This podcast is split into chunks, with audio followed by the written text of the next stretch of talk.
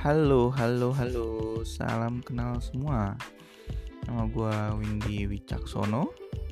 Gue mas-mas biasa, punya satu istri, satu anak. Uh, gue kerja sebagai jurnalis di sebuah media online. Uh, gue um, beranikan diri bikin podcast sendiri ya, walaupun tahu sadar gitu nggak ada yang bakal dengerin. tapi sebenarnya gue cuma pengen ngeluarin uh, racun-racun di kepala gue aja gitu. Dengan ngomong ngalor ngidul seputar kehidupan cowok-cowok sepantaran gue yang mungkin udah mulai masuk fase om-om gitu ya. Jadi ya mudah-mudahan podcastnya bisa nyenengin dan memuaskan diri gue sendiri aja ya Thank you.